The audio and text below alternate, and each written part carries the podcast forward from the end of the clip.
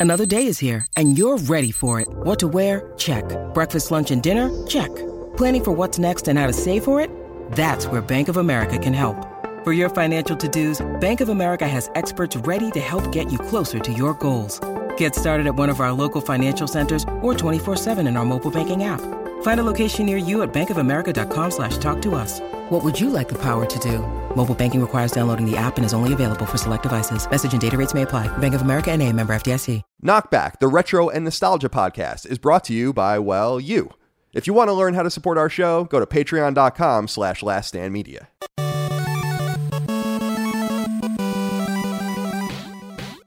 Greetings and salutations. Welcome back to Knockback. My name is Colin Moriarty. I'm joined as always by my my my brother, my brother Dagan Kiddo Moriarty. Dagan, thank you for joining me today.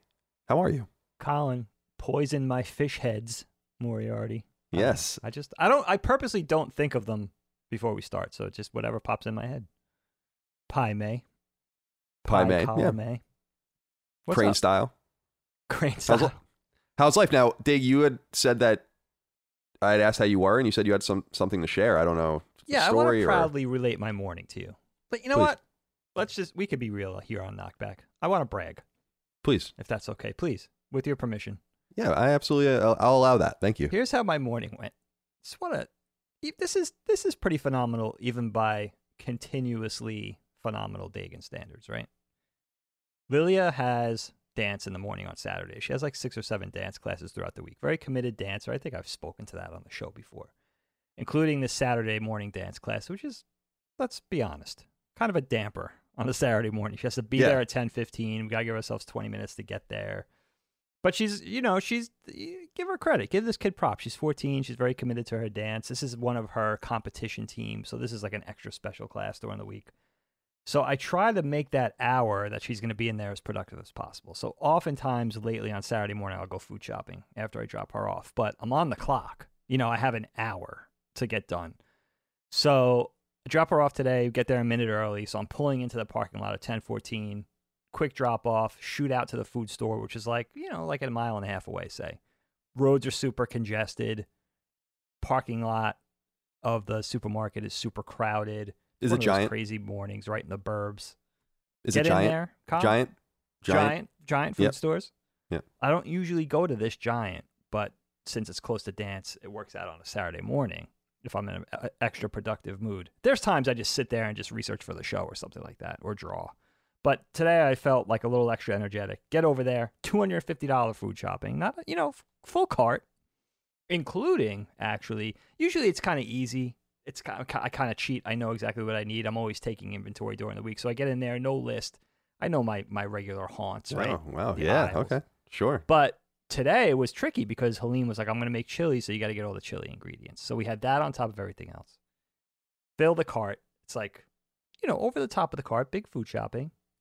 Make a battlefield decision not to do self checkout, right? It's too, I have to go to the one, that- find the line, find the, the, the, the cashier that looks like they're up to the task. You know what I mean? That's always a hard thing to vet somebody just by eye. But I, eh, teenage, teenage boy, not always the best choice, but this kid looked responsible Okay.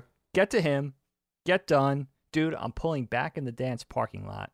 Now, in the in the interim, I'm I'm panicking a little bit. Like Lil, I'm gonna be a little late, you know, which I warned her about that I might be, but I wasn't. Pulling back in the dance parking lot at 11:14, exactly an hour after I pulled into that parking lot. Kyle, I mean that there are very few men, women, or children that could have pulled that task off. I feel like I'm just now this is kind of maybe in the genes because we've talked about dad in the food store. He's an absolute maniac. he will actually make physical contact with old women and stuff like that. He's shooting down. I'm not like that. I, I I'm more polite. You know, I don't want to get. I, I'm very mindful about not getting in people's way, stuff like that. But I think it was handed down from dad, like that food shopping prowess. Like, Mm-hmm. um, yeah, man. I just, you know, I feel like Mm. I get back home, have a cup of coffee, do a little research for the show. We're here one o'clock on a Saturday. You and I a little after that. I feel like my day's done. After this podcast, I'm just going to kick my feet up. No, they're not going to let me do that, but I, I would love to kick my feet up and just you know have a stogie. Right. You know, Helene's like, "What are you going to do later today?" So what am I going to do? I'm gonna go. I'm gonna go hit the 18. I'm gonna on the back nine. I'm gonna have a cigar. What am I gonna do? I'm gonna. I'm gonna take care of it. What do I always do? Yeah, right, You right. I mean? Yeah. Go hit the back, the back nine. with a stogie and you With know. Larry and all my all the boys. You know, With the then maybe I'll get the uh, Maserati detailed. What am I gonna do? and you you come out of the car and they say and they say uh oh here comes trouble and you look at them and you say who let this guy out of the house I like it. I feel Yeah. like this is a weird aside. Before we get to your day, I'm very selfishly monopolizing the conversation. there's right nothing but to really say, so you go like on. This is one. This is one of. I don't think I've ever said this to you before. This is one of my great laments about not being there down there with you, Derek, Uncle Mike. I feel like we'd be a pretty cool golf foursome. oh that's a foursome right there i'll say You Yeah, know what I that's a- mean? like I feel like that would be even if we did it monthly, like a weekly. I mean, God, that would Yeah. be amazing. Even if we did that monthly, I feel like that would be a proper thing to look forward to every week. And I don't really that would have be that a, uh, here. You know, my friends don't. Yeah. Li- I don't have any close friends in the area really. So, or you know, even like my colleagues, they don't live here. They're all in Brooklyn. And, you know what I mean? I work in New York. So, yeah, that's one thing. I, I do talk to Uncle Mike about that sometimes. I'm like, I, I wish I was down there because you and I, you would teach me the game and we could have an excuse to hang out regularly. You know what I mean? But, you know, now I'm thinking, you and Derek are down there. Why not do that? I'll be a little yeah we, we talk about it i well because uncle mike and i both live in the same it's like a pretty big complex of neighborhoods But you're close. and yeah well yeah we're a mile The away from each other close. but but uh and then yeah we're another cou- probably a couple miles from derek but i say that only because in the middle of like all of our neighborhoods is a huge golf course that we're all i think That's I right. think, we, I think we might be members of as far as our because part of our HOA there. or something. Yeah, sure. So, um, no, I, I agree. And Uncle Mike and I have talked about that in the past too. I like golfing. I'm bad at it. The thing that stresses me out about it is just having to. I hate having people behind me playing a game. Right, like Yes. Like Th- mini if there's a you think of, right? right, like it's. It could be. I imagine it's. It's not pleasant. Let, like you have to let people play through or whatever. Like I want to go at a time and in a place where I know that like yeah I'm I'm not playing. It's going to take me ten strokes to get this ball into this hole on the, in this Mm. hole on a par five. Okay, you have to Mhm. understand that like I'm not going. I'm going to be playing so badly Yeah. that it's going to take time, and I I, I want to know that that's not going to be a problem because I know it probably will be, and that's fine because I would understand yeah, why yeah. that would be a problem, and therefore it kind of precludes me from because I used to go golf sometimes on Long Island. I've talked about how my friend Cody's dad was a lefty, so it was perfect because I could use someone's left-handed clubs because no one's left-handed. Like it, it's so annoying. For some reason, we find lefties all the time in baseball, but they're so or not so rare, but much rarer. And- I actually and- think Corey. I think whatever that McElroy guy's lefty, but Okay. Oh, is he really? but it's but it's pretty rare, and so to, that was kind of like a way into you know um, for me. But yeah, I have to uh, I have to think about that because I've thought a few like when I moved here, Ali had brought up before COVID, like it would be fun to even join like an adult kickball league or something like oh that. Oh my god, that'd be amazing. Even making and I've thought about it like if we just have we we kind of almost do have enough people around here. Where you could enter one of these leagues as a team, which I think would Oh, be even yeah. more shit. cool. You know, Could you do that?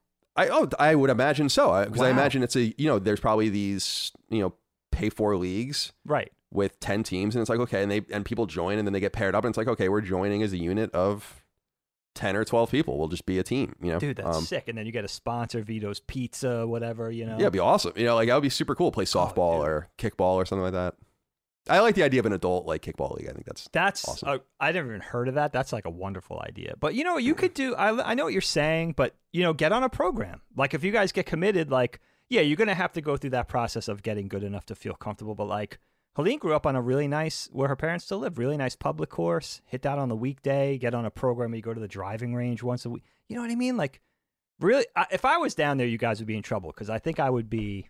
You know, I know you guys are all about your fantasy football and you have your little things but something where we could get together, you know, weekly, bi-weekly, have a cigar, you know what I mean? Go out to Sure. eat after, make it a thing.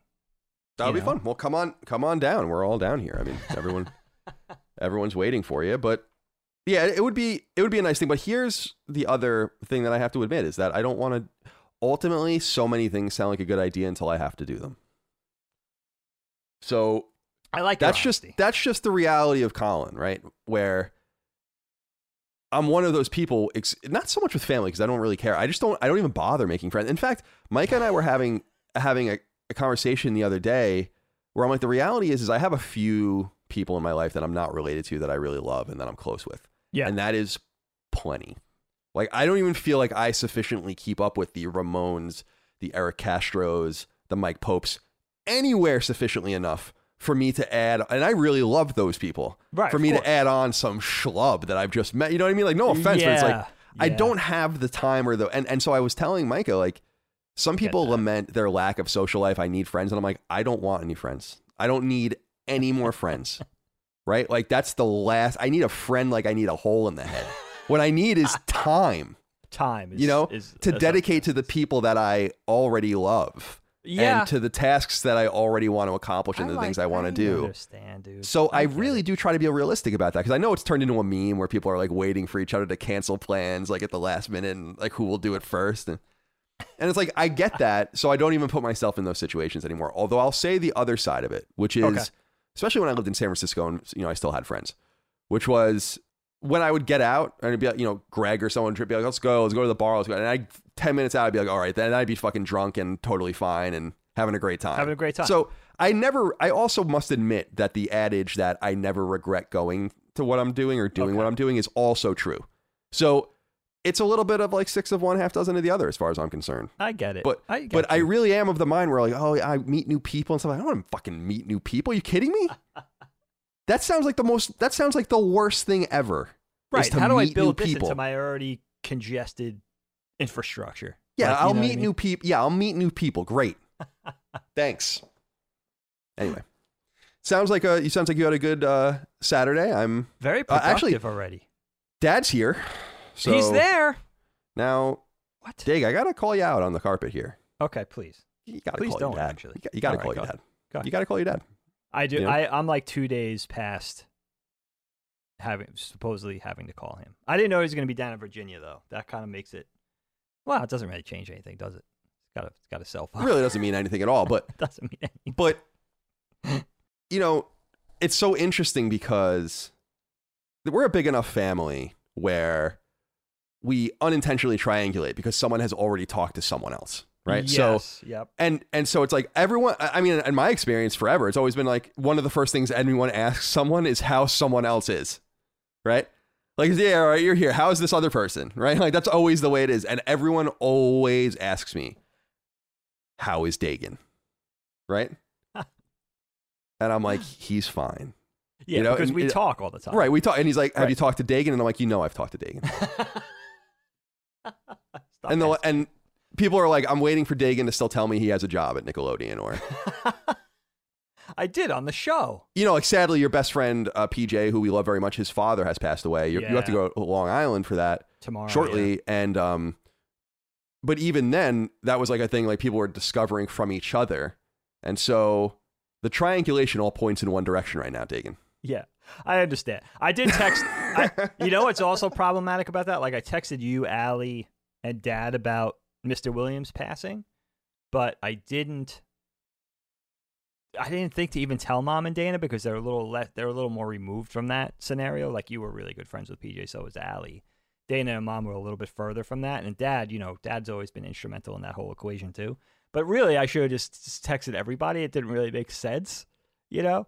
So yeah, and then there's like, you know, I don't want pe- they they haven't expressed this. Dana and Mom haven't expressed this to me. They're both gener- generally really cool, but you know, I don't want any- anyone to get butt hurt that I left them out of the text, not thinking, just irresponsible, you know, type of thing. Yeah, life gets too busy, dude. I'm very bad at juggling the social thing, let alone with like friends that I miss, like PJ, Right, exactly. like my friend Colin, like people that are dear to me that I just don't get to talk to and and think you know think about. Like I was talking to my friend Jeff that I grew up with on Long Island. He's out in Marin, out in San Francisco area, and you know like I haven't talked to him in ten years, and we're just kind of like te- messaging each other on LinkedIn. It's pathetic, dude. Like I have to get, be- I have to find a way to build it in. And you know what the thing is too? Like Aunt Joni always says this. Like she leaves me this caveat where it's like, listen, dude, just like call me for three minutes and say like, I don't have that much time. Work is really crazy. I'm juggling. The, I gotta go food shopping, make dinner, whatever it is. But like, just tell me like what's up. Like, just check in. you know, and that's a really good system to do. But I think it's much like you going out on the town for the night. Like once you get out there, then you're enjoying just hearing that person's voice, and then you you don't want to get off the phone after three or five minutes. So the discipline to actually just have the five minute conversation, that's what's going to be really key for me. I just got to get the ball rolling, you know? So I don't know. Wish me luck. yeah, no, it's, at no, I understand. I mean, that's what I'm admitting basically is that I'm just past that point, right? Where unfortunately there's just, I appreciate when I, people reach out to me, like random people from my past, friends, because I'm, a, I'm somewhat of a name. People encounter my name sometimes, wherever. And I, and sometimes I just hear from people and it's like, I have to in my mind have a sort of card catalog of where people are. Like I just can't, it, it, things are kind of just the way they are now. I'm 37. I'm not going to have a new best friend. Ramon's my best friend. That's just the way it is. Like when Ramon was here. You don't think it could happen? no, I, I, See, I, I think, think it's it could I think it's probably impossible. I mean, I've encountered people in my past, like my my good friend Nate in San Francisco. He was like my my really good friend in San Francisco, right? Ramon was my really good friend in Boston. Mike was my really good friend in Long Island, and, and my experience, there's like one person in each of these places Okay, okay. that you really can take with you. You know, Yeah. It's like I, I feel because I've I've always in some way been jealous of people with these big circles, and I've, I've I've lamented many times that I've never felt like I really belonged to something. But at the same time, I look at some of this stuff and I'm like, how does anyone adequately? It, this all must be very surface level, and if it is, then what's even the point? And that's kind of my honest, maybe too candid take, where th- there's some people that I've I, I care about that I think are great, but it's like you have to understand we don't we don't have the time, the discipline, the wherewithal to do this, right? Yeah. A person that creeps into my life is like it's you've you've gone over some hurdles. Like you definitely. I hear that. I You know? I def that definitely speaks to me in a lot of ways, for sure. I can relate. Uh, I'm also a workaholic, right? You are, and. I know you are too. And so that I've gotten a lot better about that. I'm not as bad as I used to be, you you got more, but balance. it's still it's still bad. no, so- it is, and you value your sort of Colin time. You know what I mean? You really value that time just to yourself to unwind, decompress, and me too. And I think that's another thing into the equation. It's like the, we, we we'd rather do that. There's a there's this maybe even a 60-40, who knows? Maybe even 90-10 ratio where it's like you'd you'd rather do that than um, engage in the social stuff. You know, so Definitely, definitely. You know. Also, I'll say that there, and and and talking about you know the tier in which people kind of come in. I said Dad's here this weekend. Dad, our nephew Declan turned 16, so Dad came down here for his birthday, yeah, and we're all getting together for that, and it's gonna be great. It's a it's a big occasion. That's why he's here. But he just this is this goes in the other direction because he's one of the people where like he called me on Wednesday and was like, "I'm gonna come down. Can I stay with you for two days?" Now there's the amount of people that can do that to me are I you can count them on one hand. Yeah. the amount of people that I would let that Two like let do that. Yeah, like and but he happened to be one of those people where like he was like really really was like I'm sorry, you know. I'm like it's, that's really not a problem, you know. Right. That's not a. But I couldn't imagine like someone pulling that shit on me, you know. That wasn't in that circle. He's one. Yeah, he's in Yeah. that very, very, uh, yeah, very. Uh, what do you call it? Yeah, Yeah. closely held there. It's, Yeah, it's, a, it's an intimate close- circle. exclusive. Exclusive, sure. It's got exclusive me- member privileges, you know, type of thing. Get him in. Get him in there. Where is he? Where is the man? I don't know. He uh, he. Well, I woke up. You know, he's gone when I woke up. So Oh, I have he's no, he's somewhere. You know, he's out and about. He's on the prowl. Is We'll see he with. Nancy or is he by himself? No, no, he's by himself. By himself. Okay. Dad comes here and just kind of floats about, does whatever he needs to do. He brought a lot of bagels, which I appreciate. Night, man. He, oh, did he? Oh, that's Yeah, that was you know he always yeah. He loves doing always- his thing. He loves his mystery. He loves his intrigue. He loves know. it. E-ZPass wrapped in foil. We won't go there right now. Yeah, we don't have to do that. Get him on the show at some point again. Absolutely. Dig, Kill Bill Volume Two. Here we go. It's time. 2004, the second half of the Kill Bill saga. We just did in the order that we were recording. I think we'll probably put them up in order too, but Kill Bill Volume 1. So I would encourage you, of course, to go listen to that first, watch that first, and we'll move into Volume 2 here. Presently, I'm curious um, what you make of this film. I, I had never seen this one. So as I said in the previous in the previous episode, I saw Kill Bill Volume 1, but I don't really remember very much of it. But I positively never saw this movie, the Kill Bill Volume 2. There's just no way I saw this. And um, so I didn't really know what to expect. And I was quite pleasantly surprised, actually. And we have a letter here from Hadari Shitoro on Patreon. Remember, of course, you can support us on Patreon at patreon.com slash laststandmedia for early ad-free access to every episode of our show. The ability to submit questions, comments, concerns, thoughts, and ideas to our show. Vote on topic ideas, submit topic ideas, etc., 'em in, my etc., etc., etc. So, us. yes. So we put up a thread for this. I got to be honest. You know, every once in a while, I have to bring people to task. The volume one thread left a little bit to be desired. That's why you guys weren't included. you guys Volume two thread a little bit better. Well, not a little bit, actually, substantially better. So we Okay. have so we have better inquiries here. Interesting. Interesting. You know, I don't want to have to discipline you guys like this. Well, So let's really it. keep it. Let's keep it focused and keep it solid. Let's keep it pithy. Qua- quality driven, right? Right, of course, always. Uh, but thank you so much for your kindness and support over on Patreon. Couldn't do it without you. And of course, uh, laststandmedia.shop for merch if you're interested. All right, Dig, let's go to Hidari Shitoro. He says, Hey, Hey, there, compact disc. How did you feel about the tonal shift between the two films, going from an Eastern inspired action flick to a more traditional Western? I have a friend of mine who didn't care for part one, but was all over part two because of the change in feel. I personally adore both equally. Keep on punching that coffin. So I must say, I like this volume two better than volume one myself. Oh, interesting. And I'm surprised in some way that they were one movie. I know that they probably had to edit things just so and obviously wrap things up and then restart them and all of that. So it's not going to be quite this linear path that maybe they had originally envisioned, but these movies do feel very distinct. And I wonder if it was a four hour gods and generals type film, you know, or Braveheart or whatever, would it, or Lord of the Rings, like one of these movies that just takes forever, would it have really been worth sitting there for four hours? And my the the answer is, I don't really know because it they just don't even seem like they they they obviously belong together, but they don't seem like they're the same. And, yeah. and I was I was really smitten by that. In fact, I wrote in my notes, there's no violence at all for 26 minutes of any consequence. Like and I would argue, and I, I said this to Micah, I was like, the movie's obviously rated R and it would be rated R, but if you removed like 30 seconds of this movie, it's probably wouldn't even be rated R. You know? Like it's not that bad. And that's neither here nor there because I'm not, I don't um, cringe at blood and all that. I don't care about any of that. But I don't really feel like violence is the be all end all either of storytelling. And to see Tarantino more readily flex the other side of his creative muscle, I think was welcome. So I personally like the change in feel. And as I've said many times, like action scenes are cool, but my mind kind of spaces out after a while and it becomes just a black screen with brackets and it says action on it. you know, and I, I feel like there's no room for that in this.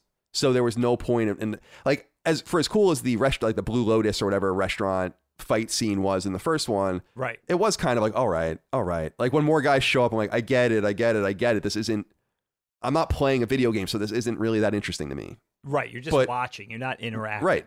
But here it's like I feel like it's much deeper and much and, and some of these characters like Bud are really interesting and like intrigue me a great deal. So I'm curious based on Hadari's inquiry, thank you for writing in, what what did you make of Kill Bill Volume 2 and, and specifically about the difference in maybe tone and tenor of the two?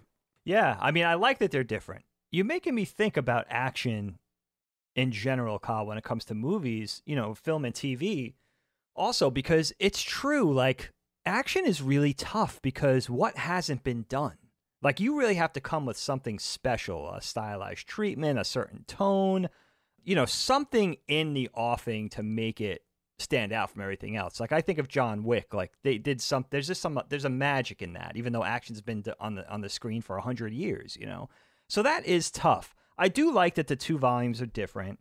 I mean, first of all, going back to 2004, right? It occurred to me this morning, like I was still in my 20s when this movie came out, and you were just you were in your teens, like just old enough to serve in our country's military. Like this is a this movie's going on 20 years old. That's Yeah. insane. You know. Yeah.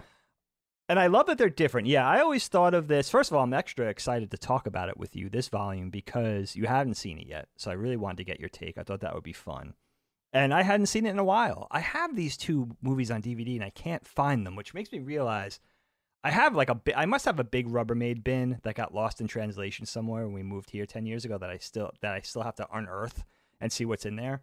But yeah, I always thought of this one as I love this movie, but I always thought of it as the slightly more story driven, maybe a little more cerebral obviously a little less action packed, more talk and dialogue and exposition driven, you know, chapter or, you know, volume of this story. You know, um, less fighting and a little more story and a little more thriller, I would say. A little more straight up action and a little more thriller type scenario. A lot of uncomfortable stuff in this film to watch. And um, you know, a few fighting things, a few set piece things, but it's not really about the action this time. And I wonder, like, it is interesting to think about. I read about it's so weird to talk about Harvey Weinstein now, but you know, Right. he was obviously behind, you know, Miramax and behind this movie and a big, uh, you know, played a big part in this.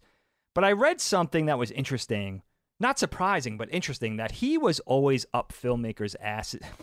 it's probably not the best. no, Oh! no, it's not. No, it's all right. Let, my choice of words is a little suspect there, but he was always really pushing the agenda of breaking things into two halves because, like, li- making things shorter, which does speak to a movie executive just in terms of making more money and profit, right? Like, Quentin, super important filmmaker, box office draw. Like, you got this four hour thing, you and you know, apparently Tarantino and his camp were pushing to make this like a like you had said, a Lord of the Rings type epic one piece thing that went into theaters, but Weinstein was like, no, we need to break it into two. And that does make sense in terms of like something good that is going to, you know, you're going to make more profit off if you do that. It's very simple. You don't have to be like Albert Einstein to, to realize that. But I do wonder how it came off once that mandate was passed down. Like, was it intentional for the two halves to feel so different? But I do, I, I like that they feel like they stand on their own that way. Obviously, it's one cohesive story, but they, they feel like different films in a lot of ways. And I think it's Tarantino flexing like his send up action, kung fu, like how he does really um energetic and kinetic stuff in chapter one. And then he's flexing his other set of muscles in two with his writing, with his memorable dialogue, and with character, you know, which he's really good at too. So I feel like it's almost like an action set piece for one, and then Tarantino's other thing that he does, which is very Pulp Fiction esque, where it's like just memorable scenarios and story and character and and dialogue. You know, dialogue is a really important part of this volume too. I think. it's I think essential, if anything, because I agree with you. It's it's like yin and yang. I think these two movies are are really fascinating as as one, of course, but it reinforces as well what I had kind of reiterated this feeling I've been de- I've, been developing as an adult with Tarantino, where I'm becoming quite the fanboy of this person, right? Where I don't really know very much about him. I have not seen him. I'm not. I don't get into shit like that often where it's like I'm going down the rabbit hole of people. Like Christopher Nolan is another example who I absolutely am obsessed with, and I don't even I don't know much about him because I'm just like I just know this man speaks to me with his films, and every time he releases something, I want to see it at some point. That's really smart. And, I like that approach. And I think, I mean, it's not out of anything. I'm kind of that way with games too, where I don't need to know too much. Like, I, I really want to focus on the product itself. That's what's interesting to me. And I've really begun to be like, holy sh! As I said last time, Jesus Christ, this, this guy is really onto something. And I really like how this movie, Kill Bill Volume 1, really. It's so weird. Like it, it's such a strange movie. I, I, I imagine imagine that movie kind of just existed on its own. It could, if it, they just removed Volume One and it was just Kill Bill and it was just this weird story and it was un, unresolved. Lots of stories are told like that. But I do love how he he you're curious like what is this all about? What is what is this even all about? You know, at the end of the movie, the end of the first movie, you have no idea what what is even going on. And I love how he wastes no time in the second film getting right into explaining things. And and I think so immediately it, changes just like that. We go to the Two Pines wedding chapel the massacre at Two Pines as they refer to it El Paso Texas. And it's the mystery at the at the center of the story. And I like how it's just there's no more bullshit. Now we're going to now we're going to get into exactly what happened here.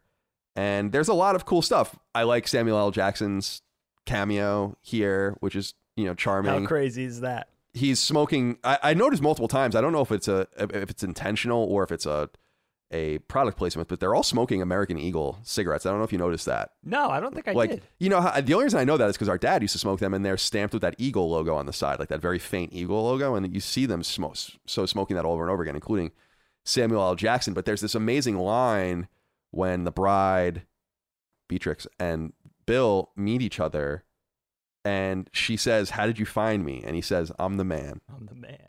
I love that line. Like that's a that's an amazing line. So, what do you make of this intro and our introduction to Bill David I Carradine? mean, Oh, David Carradine, dude. He's so good. You know, I was introduced to him in the early 90s. Um, maybe it was 92 when the TV show came on, uh, Kung Fu The Legend Continues. Yes, and of Dad course. and I bonded over that show because he's the one, I, I got into it. I thought it was a very campy, you know, you have uh, Kwai Chang Caine, this, you know, I guess he's like a Shaolin monk type.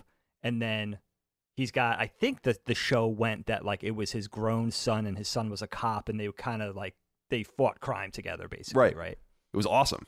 And dad is the one who's like no dude like this is an old this is a spin-off of an or a continuation of an old series that also of course started a younger david carradine called kung fu. And then he's the one who taught me like no this is a remake of something that already existed and then went back to discover kung fu and then got into the legend continues with that and it was campy and kind of cheap and it seemed like it was always like a low budge type production but like for some reason we just dug it. That was my intro- introduction to david carradine and of course for kill bill it felt like you know a very john travolta-esque turn that tarantino did so well right like where he takes an actor or an actress in obscurity and reintroduces him them to everybody and makes them a household name all over again and it felt like that with david carradine and of course like of course they're channeling that old martial arts entertainment heritage with Carradine, but he's got something different. You know what I mean? He's got a real charisma, this guy. He's got a charm. And you could see, like, he's almost like to us what he is to the bride, to Beatrix. Like, he's like the guy, like the father figure, the mentor. You love that voice, you know, that crackle. And, like, you just like he tells the story of Pai Mei, for instance, like, wow, I could listen to this guy tell a story about anything. He's just got that intonation, he's just got that warmth, and he feels like your dad or someone to look up to, you know. And I think I read, I was really into like a bi- I went through a real biography stage in the in the aughts where I read like everybody's biography. Didn't matter, politician, sports figure, artist, actor, filmmaker, whatever. Like I just devoured biographies, and I read something. I don't know if it was authorized or unauthorized. I read a David Carradine one. He was a really interesting dude. He he's he was really a family man. Of course, there's a lot of controversy behind his death. Maybe we'll get to that. But he was a really interesting guy. It seemed like a lot of him was like in his on-screen personas as well. Like he carried through a lot of himself into these parts. And I, he's a big he's a big part of this story in volume two. And I, you know, we we'll we'll talk about him at length, I'm sure. But you know, this opening with the chapel, with the massacre in El Paso, meeting Bill for the first time, it's just iconic. You know, it's like there's a lot of iconic stuff from the first uh, volume that we talked about, but this one, there's so much to say. But also, like, what I think about instantaneously, even before going in and watching again, is that you know famous truck out, slow truck out of you know of the actual massacre taking place, and the fact that like we talk about violence and Tarantino not shying away from like showing on-screen violence and gore and not being afraid to go there and make us uncomfortable and make us squirm and cringe and everything like that. But I this one always surprised me because he's also not afraid to show that, you know, like just to show and not tell. And this is an off-screen violence. Like you don't see the massacre go down. You know, it pulls out from the and you're seeing it and hearing it from the exterior of this church building, of this chapel. And it makes you realize he is a really skillful filmmaker. He's not just about the exploitation. He could do other things too. He does a little bit of everything. And uh I wondered too, like with Kill Bill Volume One, like, did you wonder where Sam Jackson was? Because he's like, you know, the De Niro to Tar- to Scorsese, right? He's the guy like you expect to to pop up in every Tarantino joint. So there was no way we were getting out of the story without seeing him pop up as the. It's as the it's cool too because yeah, it's like the pianist or whatever. It's cool because I guess the only way you would infer that is in the first one. They're like, you know, they even killed the. I think they say the colored colored piano player or something like that. right. and- and maybe like an astute Tarantino fan would be like, that is maybe a hint that he'll be in it at some point.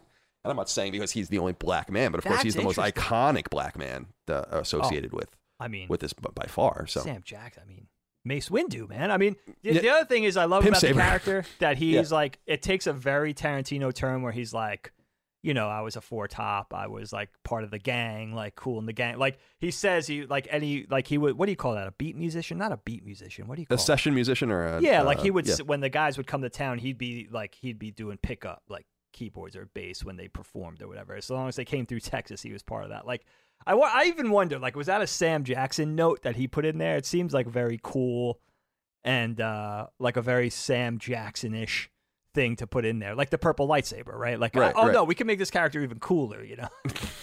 make it more iconic if you if I'm the only man with a purple lightsaber for some reason. And yeah, it, it is. You could imagine. I I would imagine Tarantino is very exacting, so this probably doesn't happen. But you could imagine a relationship occurring with an actor like that, where he's like, "I'll let me just do my thing here." It's a it's a cameo. It's like one scene, right? Like yeah. I'll read Get the script paid over, like enormous sums of money right, just and to we'll show like make this face. we'll make this happen like in a in a way that is best for the film because you have to wonder like when an actor works with a creator over and over again they start to maybe understand even better what works for the films than in some way than the, the writer and director i'd be interested to know more about those relationships how those uh, if if it's an active or a passive relationship right Yeah, that's true. Like that, you Because they must go to each would o- be shared. You know, right because they must go to each other for a reason it's not like samuel l jackson doesn't have a he you know he's working with like a dearth of people to work with. He can do whatever he wants. Whatever so like the fact wants, that they're attracted to each other mu- there must be some sort of synergistic Great reason point. but so we learn i like uma thurman in, in these scenes because again it reminds me of the scene in okinawa in the first one where you see her in a more bubbly and she's she, eh, they go into it it's like she's playing a different character. She's playing someone else. It's not her. That's not naturally her. And i like how bill gets into that later but again shows her range like it's almost unsettling how normal the scene is because the only you only see the two pines chapel in the first one with all the bodies and the death and the stories and the scene they show over and over again of him shooting her in the head and but but it actually starts out quite normal and um I enjoyed that. I, I liked the idea of the dress rehearsal. I thought it was cute to say like, "Why are you wearing?" Because it answers some questions. It's like, "Why are you wearing a wedding dress?" I thought that too when they were like, "Oh, we're rehearsing." I was like, "Why the fuck is she wearing a wedding dress?" right? And I like how they like leave no stone unturned, which of course is, is clever, is clever. But I also thought it was a little weird when Bill shows up. They're like practically like making out. You know, it's like a little a little strange. and he's her that- dad. Yeah, by ex- the it's way. right. That's what I'm Right. saying. So it's like it's a little, it's a little weird, but nonetheless shows the range. What did you think of Uma Thurman as the film got going and we got It's to see her back point, in man, to start with that with her Yeah. because it really shows her acting chops. We see her action chops in Volume One. We see and uh, that that whole thing where she swings into Okinawa and she's playing the gaijin and she's like you know playing like the ditzy blonde American tourist thing, like. And now you see real Uma Thurman. You know what I love about this scene, man? It's really ca- it's great character building stuff. We see Bill show up on the scene, and he says to her like, I'm not here because like I'm stalking you like I was stalking your who I thought you were dead and I'm stalking your killers to get, you know, to exact vengeance. Like I was looking for the people that supposedly killed you. Then when I get on the scene and I get close, I find out you're very much alive. Not only that, but you got a bun in the oven and you're getting married to some other dude. So he's not happy. And I love when he first when she first hears him playing the flute outside, she already knows it's him without seeing. And there's fear there, dude. She's like, "What?" She knows who Bill is. You know, Bill is a father figure. He's a lover, but he's also obviously a dangerous guy, obviously. And she's seen what he's capable of. They have a history together. This movie goes into that. And she's afraid at first because she doesn't know what he's what he's there for. And I love that they build that thing of like almost like a parent and a child, like am I here am I here to get like a hug or am I here to get disciplined? And you see that fear in her face, man. It's awesome acting. Very a lot of subtlety and nuance with that. And then you're really you're really on tenterhooks because you're really trying to see what he's about and the more he says, you're hoping that he's there in good faith and he's there to support her, not you know, you don't know if he's there to you know, you have no idea. You just know his reputation at this point. So it's a really it's really unsettling and it's funny that it's really just a dialogue scene in broad daylight, you know, out in the desert. It seems kind of very unthreatening on its surface in a film that goes into a lot of unsettling stuff and anxiety and tension. That it starts with this just this conversation, and it almost has that same level of tension as being buried alive, as being you know, as this fight in the trailer, you know, all this other stuff. And it starts with this very innocuous, seemingly very innocuous, but there's a lot of tension there. And, you know, just really, this is what Tarantino's about like just that character building, just through dialogue, just seeing the characters converse. It's beautiful, beautifully done. And I must say, I mean, we, we obviously brought up David Carradine already, but he's good, right? Like, he's really good yeah. in this role. Like I don't know because I was I liked Kung Fu as well. Legend continues. I never saw the original one from the seventies, but I I agree with you. It was just sheer camp, sheer mid nineties camp, and I never really took it very seriously. I thought it was fun to watch, but I I could I wasn't thinking about him as a serious person. And and when I realized in the first movie, because you kind of hear him or whatever a few times and stuff, and I'm like, that's fucking David Carradine. I don't think I even even really realized and so I was eager to see how it would play out. And you know what the flute thing reminded me of was Proto Man for some reason. Like this like this almost sonic announcement that you're like there somewhere, right? And uh did I ever tell you that Lilia is afraid of that Proto Man whistling? We're talking about Proto Man from Mega Man. No, I didn't know. That's She's awesome. like that tune, like for some reason, like freaks her out. You know that sting, that whistling sting Yeah. thing that he does. Yeah, I wonder what she would think of- Thing. Uh, you probably don't remember this, but in Mega Man Five, the the fake bad guy is like a is Proto Man, but it's like a fake Proto Man. Oh, I don't know, if you remember, remember it's that. it's really unsettling because when he appears, you know he's fake because he has like a whistle that is slightly different, and I wonder what she would think of that. That's like a really sinister sounding Proto Man whistle. Oh, that even worse. yeah, like, I'll have to and play you know that forever. they're like not the same, so which I think is kind of neat. My kids are strange. Oh yeah, aren't they all? Kids are just strange generally. Kids are strange. That's true. That's true. I like the the line where Uma or Beatrix the bride is is explaining who her her new husband or her, her man is and you know it's cool like she works in a music shop and she's going into that. And he said and she says he's fond of music and he says aren't we all? And that's another really great line because we talk about that a lot about how weird it is when people are like oh, I don't I don't like you know I, you meet one a person every so often that doesn't care about or listen to music. I find that so weird I find that so impossibly weird and I like that that line kind of acknowledged that as well. Now, I wanted to ask about a character that we hear a bit, a bit about, but get to know much better. And it's uh, Bud, one of the assassins. wait to talk about Bud. Timothy Martin wrote in and said, Hey guys, do you ever feel kind of bad for Bud? Seems like he very clearly ended up with the short end of the stick in the whole international assassin game. He also has by far the least glorious death. He's the only man Bill ever loved. So Bud is Bill's brother, and I really like this character a lot. And uh, Michael Madsen, of course, you know, the amazing. He's an icon. And I feel like you're always expecting it to go off. Like you understand the capabilities of this man. In fact, because he has a sword and and the bride says in the first one, like everyone, because when she's fighting Vivica Fox, and they're talking about fighting with blades and all this, it seems like everyone kind of has their own weapon of choice. Very comic book esque or comic book esque, certainly kung fu movie esque, and you know that his weapon of choice is a sword. He has a Hanzo sword. Bill asks him if he's been keeping up with his sword play. He kind of just scoffs at him. He's clearly not, you know. but you keep wondering if this is going to go off. Like at some point you're going to see that. And I kept watching, being like, are they going to go off? Like, is this going to is this going to happen? Is this going to happen? And I love the scene when she walks in and he just fucking shoots her.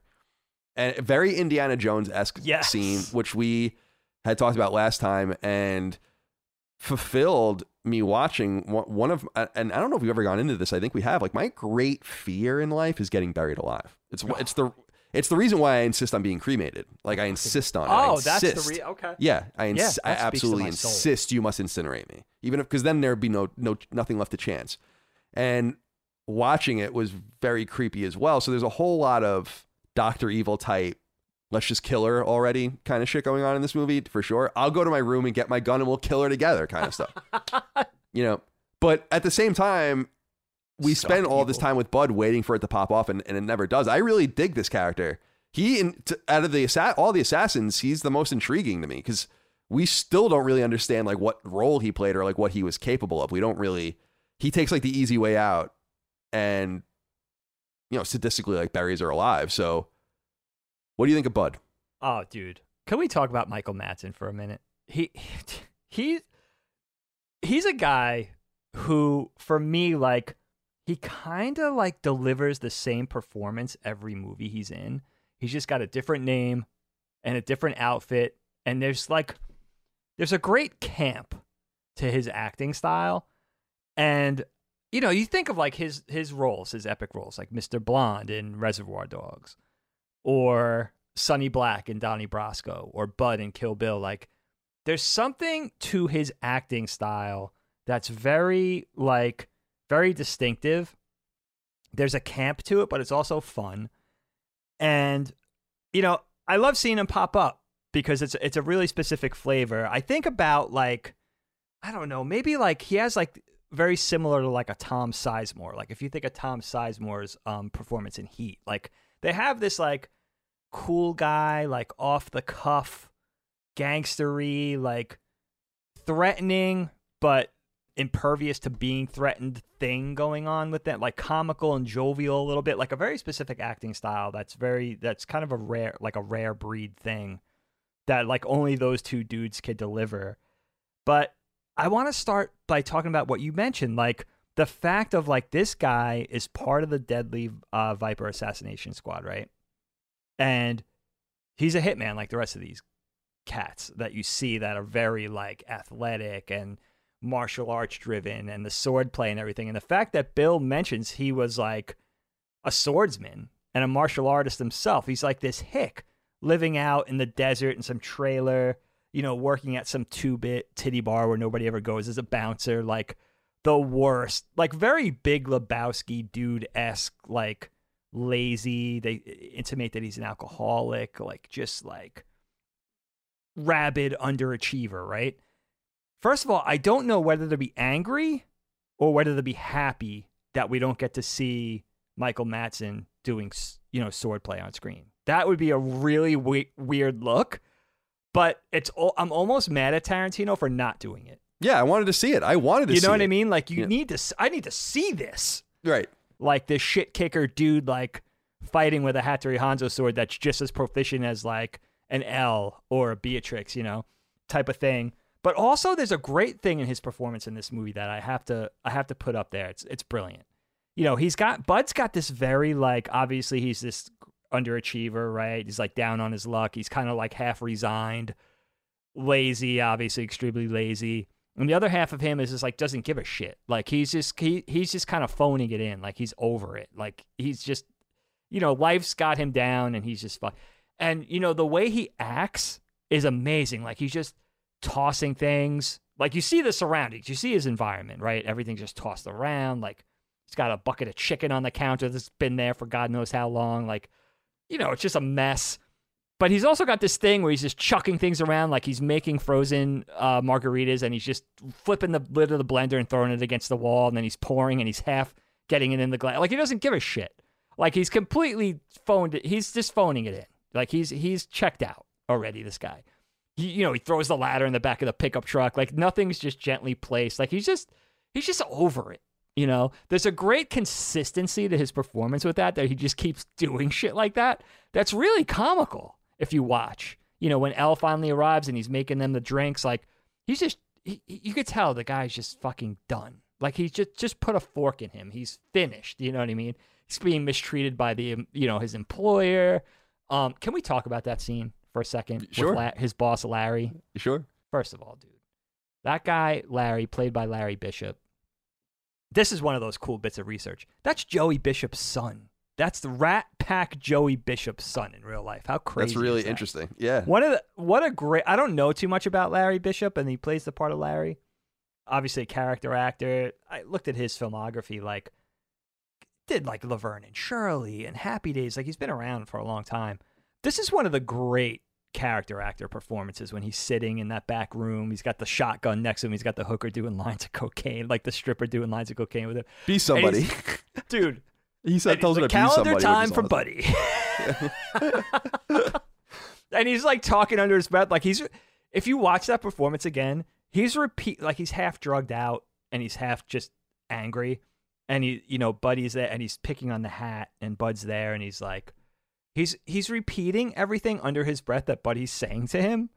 He's like, "There's nobody out there." like, it's just like it's a great ten minute performance, like one of the great character actor performances I can remember. That's just so funny, and it makes you. It's also great because it makes you realize this is the world that Bud lives in now. He was like this notorious, highly paid hitman, one of the most dangerous dudes in the world, like jet setting, taking contracts probably to the tune of hundreds of thousands of dollars like a month.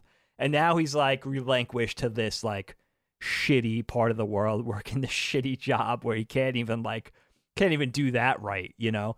It's such a great like one of my favorite right up there for me with the Hattori Hanzo bit from the first one. Like just a great little character building moment that's like yeah, how did this guy fall from grace to this degree? Like it does, you know, it does elicit a little sympathy, but it's more humorous for me. You know, it's no, I think funny. I think it is too, and I think that very intentionally Tarantino plays with the expectation that we're going to see things go off. I mean, even in that scene that in the office, like you were saying, there's a shotgun prominently in the scene. And you're expecting that that is going to be something that is included. I think that the the zoom in on the blender is another scene where it's like, oh my god, like what are they going to do with this fucking thing? yeah, And I love that they just don't ever fulfill the expectation. It just really bends the story like light around a black hole where it just wings it in another direction. And I love that. And I think it's one of the cool things about the movie. I really like this character. And I am kind of half frustrated that we never see him go off because I think that would have been awesome. Because I knew when he was talking about his sword, I'm like, he's definitely lying about his sword. Oh, I, did I, you I thought that, that was intentional. Huh? Did you see? Well, see, that's something. No, yeah. Well, when, when see. he was like, I saw that paw on the sword or whatever, I'm like, I don't think so. I don't. I don't think you did. See, I know that was one thing I said in my, in my mind, like in my in my gut, and it was hysterical because he's like, that's priceless. he's like, well, here in El Paso, it's worth two hundred and fifty dollars or whatever. it was pretty cool. So I I really liked that character. How did you deal with um watching his confrontation with B and how the buried alive thing? I mean, did that, that was it rough for you to Oh, to witness that? dude. I mean, first of all, the it's true. You remind me of something. The misdirection with that character. It's like you see the bride like go after and succeed against these notoriously like crazy people. Vernita Green, like you see that knife fight. Like this girl, like she might be a housewife now, but she hasn't lost a step. Like she could fight. And then like taking out like a yakuza, you know, crime boss in O-Ren Ishii, and like you're like when she comes for Bud, you're like, oh, this guy's fucking done. Like, there's no way. Like, you see what she's capable of. The bride is just going to have this guy for breakfast.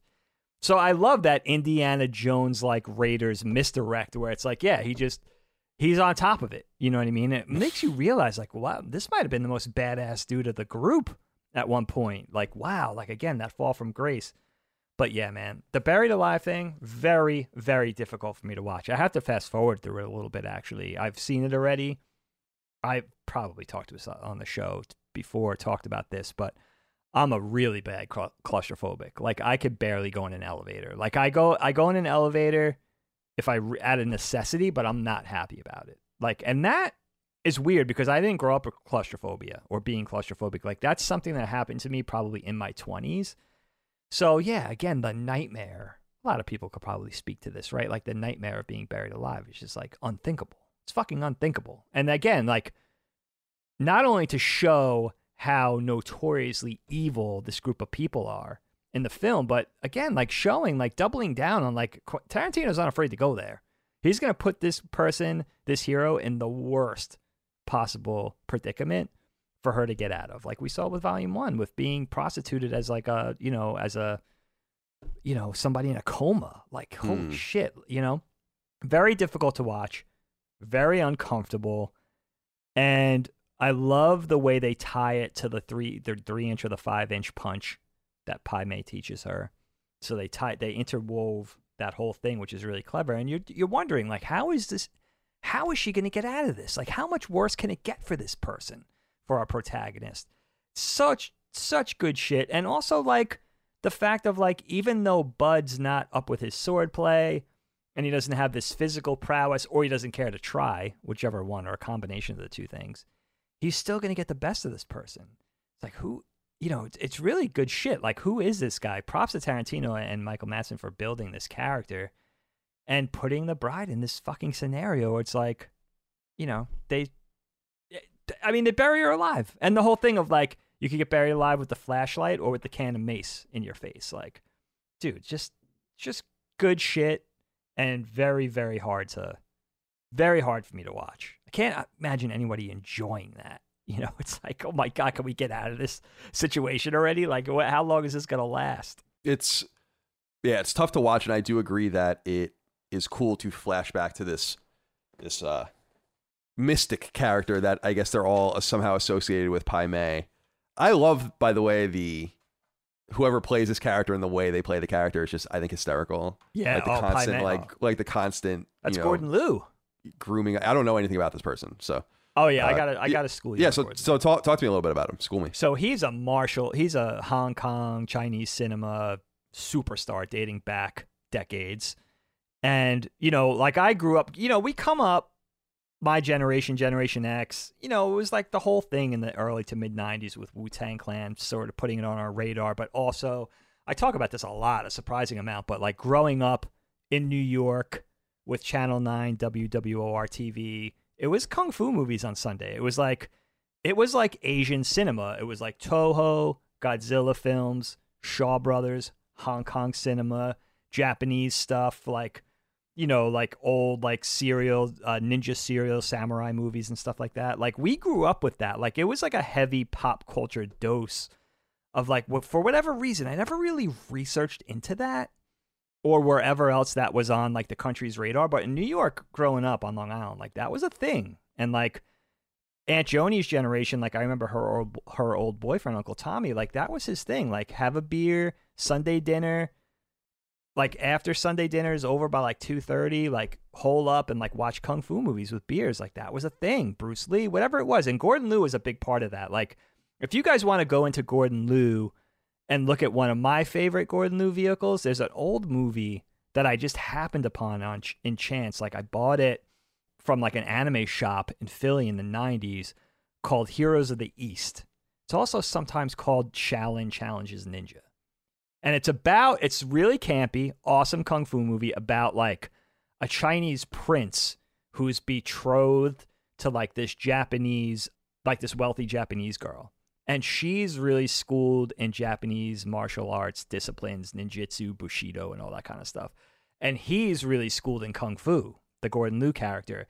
And they have this like r- they're husband and wife and they love each other, but they have this rivalry about what style's better. So it's like they do like taekwondo or whatever it is, like whatever Japanese fighting arts it is versus like crane style. And they do like they compare bushido versus Chinese swordsmanship and like the different spear st- spear styles and they they pit the Shaolin stuff versus the Japanese stuff and you get a taste of everything. It's like the Japanese guy, Sai specialist, fights like the like butterfly swords and stuff. So it's everything like it's super cool if you're into like if you if you want to nerd out. That's what I always remember. Like a that's probably like a, tw- a mid twenties Gordon Liu, like just fucking just beating the shit out of everything. Like so good at every sword style, every martial art. Like he's so great. And it was so cool that for Tarantino, like Sonny Chiba, to call him up to play the role. And he plays, um, I forget the Crazy 88, the, the head of the Crazy 88s in part one. He plays that character, and then he plays Pai Mei. He reprises uh, his, his appearance for Pai Mei in part two. And he's like, you know, like a Chinese martial arts master. They, they have, he relates, Bill relates the whole story that this guy took out a whole Shaolin temple's worth of dudes just for like insulting him, like not returning a nod type of guy.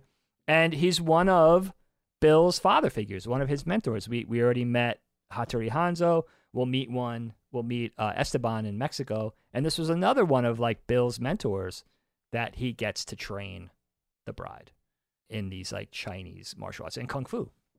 So so good, dude. One, what did you think of this sequence? It's very reverential to old martial arts films, Kyle, Certainly. and you know m- pays a lot of homage and makes a lot of nods to those things that Tarantino is singing the praises of. it's first of all, yeah, the the especially uh, to me, more of a novice film person, the zooms especially were nice call outs to the to those old kung fu movies, like how they'd zoom in on a character and so good. like all, I really enjoyed that, and I thought that it was cool that they played up the camp pretty heavy here because I was wondering when the bride is buried alive. I'm like, what the hell is going to happen here? Like, how is she going to get out of this? And the last thing I expected was that it was going to be some sort of almost supernatural occurrence that she just, you know, gets out of this six foot grave. Super. I thought she was going to get dug up by someone or something like that at the last second. So it was cool to to carry that together, and I also think it's cool how they bridge the Elle character to this training session, how she loses her eye, and how she's kind of a less disciplined character.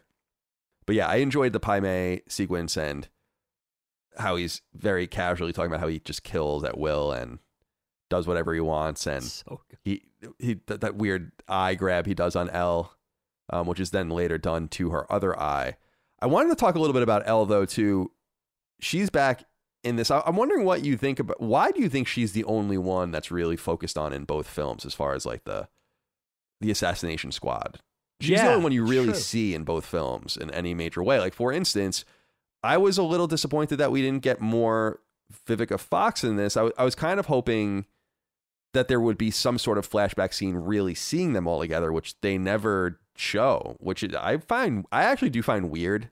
That is like strange. why wouldn't you have some not fighting or anything, but maybe them just all together, you know, talking or sitting at a table or something. Like it would have been cool. So I did find that a little bit of a peculiar thing. But I, I was wondering why you thought why you think the focus on her as opposed to the others. Like we barely get to know the other characters in comparison. When you compare Elle to Vivica's character, night and day. We don't really get to know anything about one, and we get to know quite a bit about the other. So, what do you think? What, what do you think about the focus on her, and and why that might be? Yeah, this film makes you realize that you don't see Bill interacting with the Vernita Green character, with the Vivica, Vivica Fox character at all, and you don't see him interacting with the O-Ren Ishii character. You don't see any relationship between those characters. You see Bill react, uh, sort of interact with Sophie a little bit, at the end of one. And of course, you see him interact with his brother, Bud, and you see him interact with, besides Beatrix, Elle is the one character, assassin character, female, that you see Bud interacting with. And I do wonder about that. You know, you see the biggest bond of relationship between those characters, and it's not even really, it's not even touched upon with some of the other characters at all. So it already develops this inherent, at least the way it was edited, right? This inherent hierarchy of which character is more important than the other. Now you find out later on that Bill is smitten with blondes, right? You know pretty much, you're not really too sure. I was thinking about this, Kyle, like the Vernita character and the O-Ren Ishii character. I'm not sure if they had any sort of romantic ties to Bill, but you know the Beatrix the Elle, the Elle character and the Sophie character all have some sort of a romantic relationship with Bill. Just the way they interact, there's like a tenderness there for the interactions we see, and some sort of sexual tension and all that kind of stuff. And it is interesting, and it makes me realize like the Elle and the Beatrix character probably had the biggest internal rivalry. I think they even speak to that. Like the Elle character says, like, like Bud talks about, like which R do you most relate to, regret or relief in not, not having your rival around anymore. And Elle character says, like, yeah, she kind of relates to that. She's like, yeah, like it's gonna be hard not having her. Like, and I can't believe you killed her. Like she she she deserved a better death than a you know to die at the hands of Bud. Like there's a reverence there. And a rivalry between the two that we see, like even in the first one, Elle is going to give her like a lethal injection and is called off at the last minute. So here, like you you you could see it's something personal you know, whether that's vying for Bill's affections or whether it's a you see they're pretty evenly matched fighting. Even Elle with the one eye when they when they do the whole set piece battle in the trailer.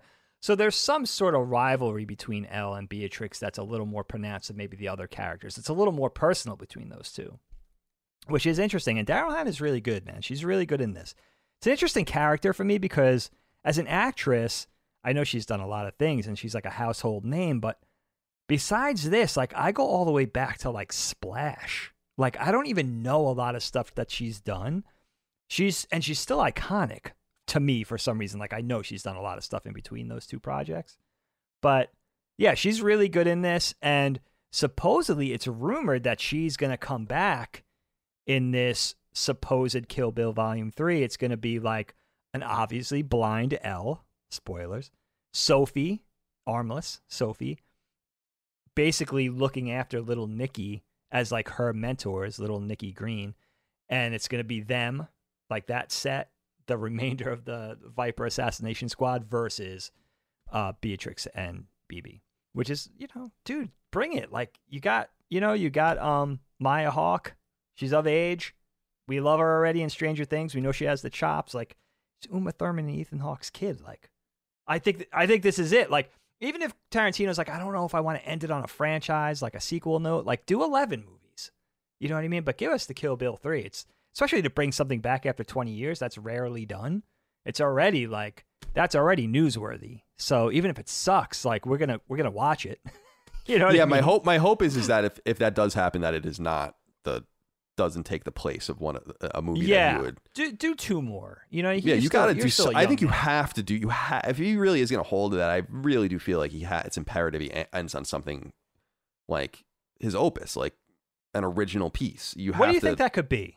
I don't. I have no idea what that could be. I mean, the only thing I say, and I said this in the last episode, is I think that it would be very cool to have a massive, in some way, inclusion of as many actors that he has used as possible. That's Like, a great idea. anyone, anyone that he likes. You know, obviously all the people, the mainstays, but it would be cool to go pick off like David Carradine's dead, obviously, but it would be cool to go pick off like some of these people that you maybe see once or twice or three times, and sure. how can you fold them all in? We haven't seen John Travolta in a while, like right? We haven't seen like some of these people. Not It'd be cool. Tarantino movie, yeah, Right. Yeah, yeah, yeah, dude. That's a great. That's a that's a great vehicle. Just work from that. You know, how can you make that happen? You know, what genre? Something Like a- that he hasn't yeah. explored yet. Whatever. like an know? Ocean's Twelve type thing, maybe, but That'd have the characters all be like his his his cache of people that he's used. You know, It's I true. think that'd hasn't be awesome. done a heist movie. He really has he. I mean, there's elements of heist in some of his things, but he Yeah. hasn't done a straight up heist movie. That's a great uh, dude. He'd be he'd be great for that, John. I mean, imagine Uma Thurman and John Travolta and Samuel L. Jackson. Sam Jackson, Yeah, it'd be awesome. Michael Madsen. right. Um, Be yeah, very cool. Just a, a whole slate of of wonderful actors. So that's that's all. I mean, I, I would not even deign to assume Leo, what else it Jamie would Foxx, right? All these guys, Right. like, oh. Right. Oh yeah, Leo, of Sick. course. So Pitt. yeah, it would be it would be great, and I I- would be excited about that. But I think I would like to see more Kill Bill as well. I mean, but, but what's interesting is that I I feel like the questions that remain for me are not things that have yet to happen, but things that have happened that we just didn't understand. Like unfortunately, he is he squandered unless he has like some archival footage that we don't know about. Like the and it can't possibly happen now because David Carradine's dead. But it we lost the ability of having them all together, so. You can't really go back and tell their story now of anything they did, like any of their exploits. They're all too old, right? It's like it's kind of a shame. It, I really, we are missing context of what they were ever really even doing. We know they were sent out on these missions, and but it's like what we don't have any idea. It's almost very Cobra like thing where it's like, who is, what are the bad guys doing? Why are they doing this? Who, for what purpose? Where do you get your money and where you get your weapons? And it's just, it's a wild thing. We also really don't know, even though we know that there are people that are sorry that they helped unleash Bill into the world. We don't really know why. Is it just because he's an assassin? Because all Right. the people that trained him must have known that. So that we don't really even, and I, I'm- I might be missing something, but Hmm. we don't really know the essence, right, of what Bill did that made him, that made all these people turn on him. Am I wrong about that? Yeah, Like- I know exactly what you're saying. Yeah, we uh, that's true. We never he's the MacGuffin, right? Or Bill's head on a Mm. plate is the MacGuffin. Yeah. that's what that's what our heroes after. But there is that story of like everybody that the bride meets along the way is helping her. Even Esteban, who raised this guy, you know, because and you know why? And I don't think he wronged Esteban, but the other two, like let's say Pai Mei and, and Hanzo, and you know there's probably others, right, that were father figures or mentors or learned Bill in his craft. I don't know, like maybe maybe they did train, you know, Pai Mei trained Bill in Kung Fu. One of the foremost Bushido, you know, legends in Japan trained him in ninjutsu, whatever, right? And that and by the way, we know Bill is not a sword maker, right? He's not a black, he's not a smithy. Like Hattori Hanzo obviously taught this guy ninjutsu, not how to make ninja swords. So we got, which is not something that we have to kind of pick that out of the, you know, we have to kind of create that story for ourselves. But that's what it's saying to me. So maybe they did, maybe he was trained in these martial arts, and then Bill took it and sort of turned it on its head and said, I'm going to use these things for evil, or I'm going to use these things for profit or for murder. And maybe, you know, when he took that turn, that's when Hanzo hung up, you know, his sword making thing was like, I'm, gonna, I'm to stop doing this. Like, I created a monster. We talked about that in volume one.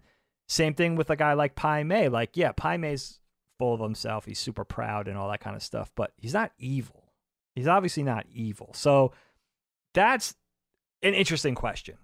And it is kind of sad that we don't have Carradine anymore to explore that with. But even in a prequel capacity, like, yeah, what happened there? Like, was it was it simply that? Was it that he took all these things, he he kind of flew in the face of all these people that spent time with him and nurtured him, and then said, "I'm going to use these things for, I'm not going to use these things for good. Fuck you guys. Like you guys taught me all your tricks. Now I'm going to go out and like, you know, rule the world with it and be a murderous bastard, basically. And he is a bastard. That's what makes the Carradine character so like poignant. Like he's this warm dude. Like I don't know. He's he's a really special character, right? Like we talked about that before. Like distinguished, charismatic. He's got that style, like where it's a little bit. He's channeling a little Native American, but it's also very Eastern. Very comfortable in his skin. There's a magnetism to this dude. Like you, you, Yeah, you get it. Like with the bride character, like we're kind of her a little bit. Like we're like, yeah, I get this dude. Like he's char- he's charming. You know what I mean? He's sna- that's his thing, right? He's snake charmer. That's his that's his handle or whatever. And yeah, you that's exactly what he is. He's sick. Like he's I, I would love to age like being like this distinguished and this stylish and like kind of walking around with the bare feet. Like he's like a you know he's like one of those dudes. He's like he's like holy. He's like heading up a dojo somewhere. Like everybody admires him, like type of thing. But yeah, dude, it would be great to get a little more of that story. Le- definitely leaves us guessing. But um, yeah, huge Carradine, dude. Yeah, I didn't realize he died in 2009, which is Yeah. it's a yeah. long time ago. A long time ago. Yeah, I agree. And that's why in my hope, it would be my hope, I guess you were asking like what what could it be? It would be cool if Ta- Tarantino had some archival footage again or, or or anticipated the need of a third movie in the future in which you would need some footage or some of them together. It would be really cool if that existed, but I highly doubt that. So I guess what I'm saying is, is that if they're not going to answer and really can't answer the most pressing questions, I don't think moving forward and bringing up more shit is a good idea. I think they should Mm. leave it alone, you know, at that point. Because I'm not so sure that that's. It's funny to bring back Sophie and bring back Elle and and all of that and and bring it all the way back to the first scene where she talks to the daughter and says to come find her if she has a problem with it. It's cool, but it's also a little on the nose.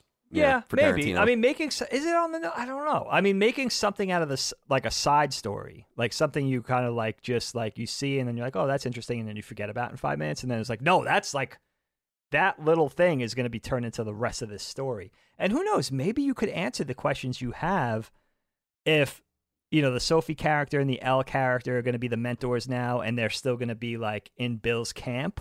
Like it's like Cobra Kai versus Danielson, right? It's like no, we're going to double down. Like that's our legacy. We're going to double down on like the Deadly Viper Assassination Squad versus the bride and her protege. You know, and in that, you know, you can understand Nikki. Nikki's mom was murdered right in front of her as like whatever she is at that time, five years old. So her wanting vengeance makes sense. The other ones trying to exact their vengeance via Nikki makes sense. And maybe you could answer the questions, those questions you have in that whole thing of like, you know, the bride saying, no, like you guys doubling down on this evil bastard. Here, here's why that's not a good idea. Like he betrayed all of his masters. You know what I mean? So, and and here's why. Here's what exactly happened. You know, and maybe you even get some of those other mentors in there. I don't know who that would be, but you know, beside Esteban, besides Pai Mei, besides Hattori Hanzo, maybe you get the other, the rest of like the father figures in there, which would be kind of a cool thing too. Like who else? Who else taught this guy all their their trade secrets, and then he betrays? You know, who knows what else you could incorporate in there? Maybe you get Jet Li in there.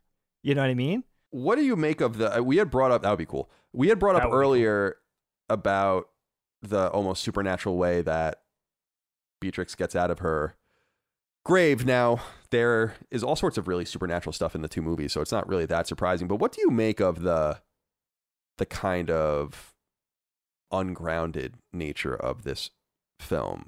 Uh, do you buy it? Like, does it bother you that they embrace the ridiculousness? It, Just- I, I assume that's kind of an ode to the kung fu films as well, but it just seems like this movie effectively braids these two unrelated things together pretty well. This this more serious story about rage and revenge, and then this really hokey supernatural kung fu thing. And I think it kind of all comes out there. So I'm just wondering what you make of that aspect of it. Yeah, it's a good question. I mean, you know, I'm down for a cartoon, and you know, I could suspend my disbelief. That's just my taste. You know, I just want to see something stylish. I want to see something fun. I'm smitten by the, you know, the clever dialogue, and I really love like the send ups. You know, I'm a sucker for that kind of stuff. Like, yeah, let's send up. Like you said it earlier, Kyle. Like, let's send up the old Shaw Brothers kung fu movies. We got like the crash zooms and the campy sound effects and the musical stings, right? And you got like the playing footage backwards, right? Like that's an old, you know, in camera technique. Like Pai Mei throws the sword back in the rack and it's just played backwards. Like all that kind of stuff. Like I get it. I know what you're being reverential of. I know what you're what you're sending up there. I, you know, I'm down. Like I grew up with that shit shit too, even though you're older than me. So I love all that. Like I, I love a stylized treatment. It doesn't bother me that you're meshing those two things. You're right. It is a revenge movie uh, at its core.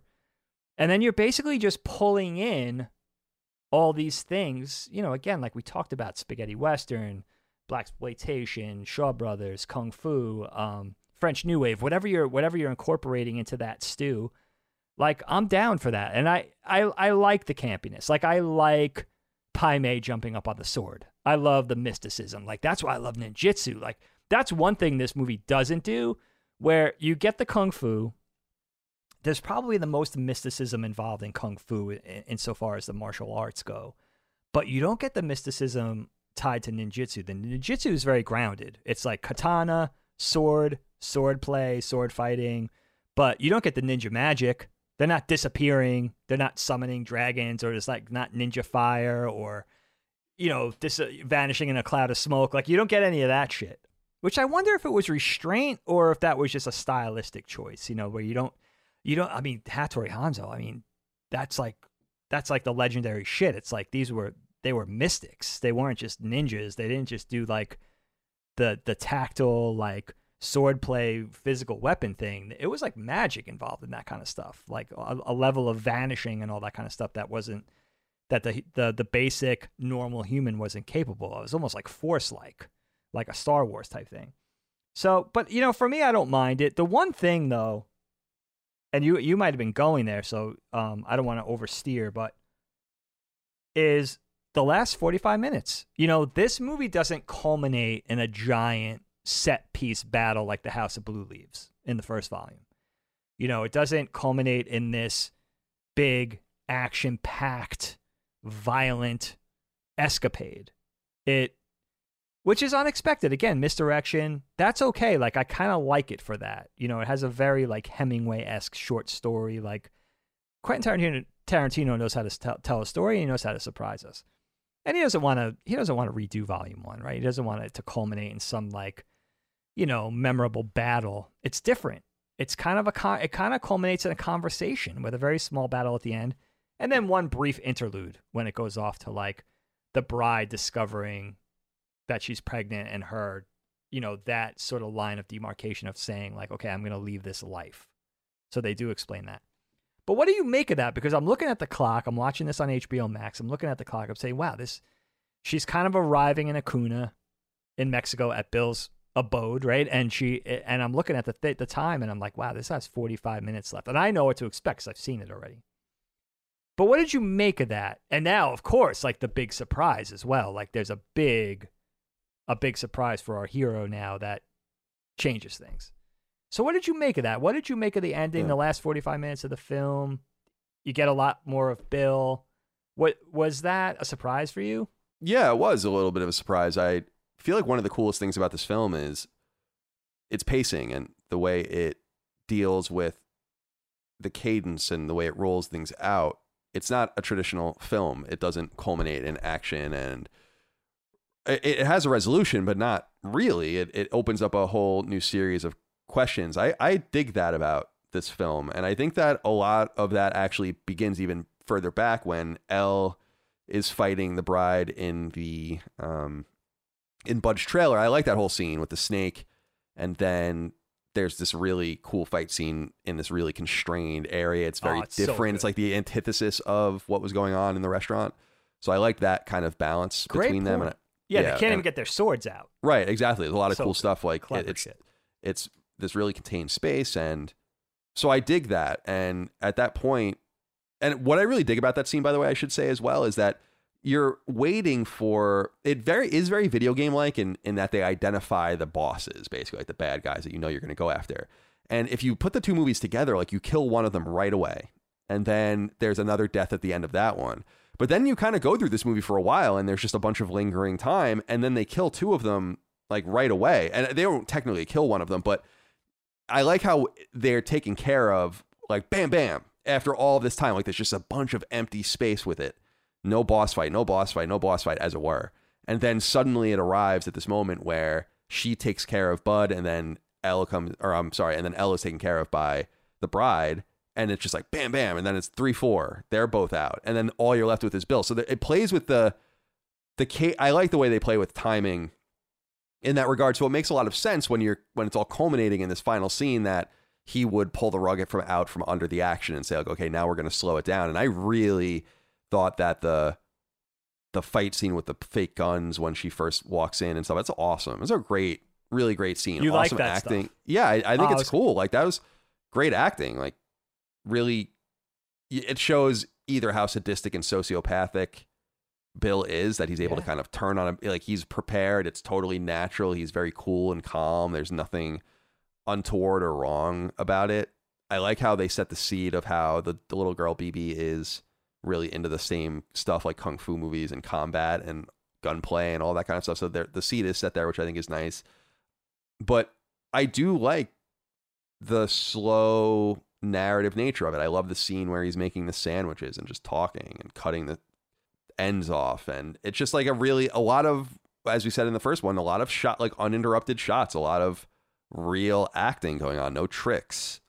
And while it's cool that he eventually pulls a sword on her and he does she does like the five point palm exploding heart technique or whatever it's it's not by the end of it it's not really what we were watching for. And i would argue that when you put the two movies together that in fact i think the most boring even though it's cool the most boring part of the movie at the same time is the stuff that happens in that restaurant because i think it it's not truly what makes the movies interesting i don't think so i liked that and you're right it's cool how they they they do explain why she gets out and why they're going after her i guess in a way why they're going after her bill you know, it's Bill's kid. He seems to understand that and know that.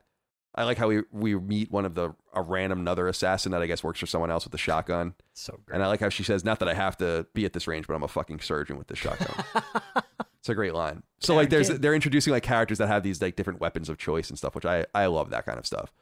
I dig that it surpasses my it surpassed my expectations of what I thought the movie was going to end like, which I thought was going to be another one of those bracketed fight scene type movie. And, and it's nothing wrong with that, but it's just not what I'm particularly looking for. And I don't think it's also where he shines. So there's just so much l- less blood in this movie. There's less combat. yeah, It's a much cleaner movie, agreed. and yeah. I, I I think it's cool from that regard, uh, personally. Yeah. What did you? So what did you make of that that end scene with the the uh, the dart and the truth serum and all the weird? it gets a little weird, but it's it's weird. It is unexpected, and I like I like it for that. I mean, the popcorn guy, video game guy, in me kind of wants to see everything resolve in like a big battle. But you know, you got to remember as a filmmaker, you know, you want to follow up with something different, and it is smart to to do something different and resolve the entire story, not just this volume, but the entire story with a different treatment. And you know, one thing that it does is it does paint Bill as a really insidious dude. Again, that charm, that forethought, you know, th- and thinking like he's got all his bases covered, like he's ready for any eventuality. Like this guy is just like he's a planner and he's a malevolent dude. Like he's a manipulator, you know, and um for all his charm on the surface and for as magnetic as he is, yeah, he's he's at, he's out for number 1, you know. And there's something really interesting that occurred to me in watching it this time, and it was a cool surprise because I hadn't seen it in a while, and you forget all the little nuances and ins and outs, and you know something that the dynamic changes when the bride gets here in this last 45 minutes. You're on this journey of revenge with her through the entire first movie and most of the second movie, and she's just like this relentless ball of vengeance, unstoppable. You know, her her entire being is committed to getting her revenge and she'll stop at nothing and don't forget she's up against some of the, like the most dangerous people in this world in this universe right? Like it's almost suicidal right? It's like i'm gonna stop there. I have nothing to live for anyway. I'm gonna roll through like a ball of lightning and just take out as many people as i can. And there's no bigger scene than the you know her facing down o-ren and her crazy 88 in Japan, you know, in Tokyo than that thing. Like she's down for she's as murderous as it gets and maybe even willing to sacrifice life and limb to that end. Obviously, right? Like she's crazed. But when she arrives at Bill's house in Mexico, the dynamic shifts cuz now she realizes her daughter's alive. So, as a mom, right? As a parent, you think, "All right, now she has something to live for." And she's up against the big boss now right? She finally got there. She's up against the most dangerous dude. Like this is like Bowser, right? Right? This is King Koopa. You got through all the mini bosses. Now you're that even like even like the chief lieutenants like Elle, they're vanquished. Now you're at your goal and the most dangerous part of your mission. At the same time, realizing now there's something to live for. Oh shit. Right? This is everything she was this is everything fueling her revenge. You know? not just that she was wronged, but mostly the fact that her daughter was robbed of her, right?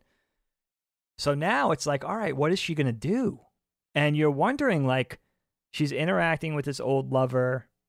How much of it could be forgived? How much of that familiarity is going to return? Soften it? Is it, is it going to be softened? Or is there going to be some sort of agreement? Can they just walk away? You're really wondering that throughout the whole scene. Like, how much of it is going to culminate in an actual duel.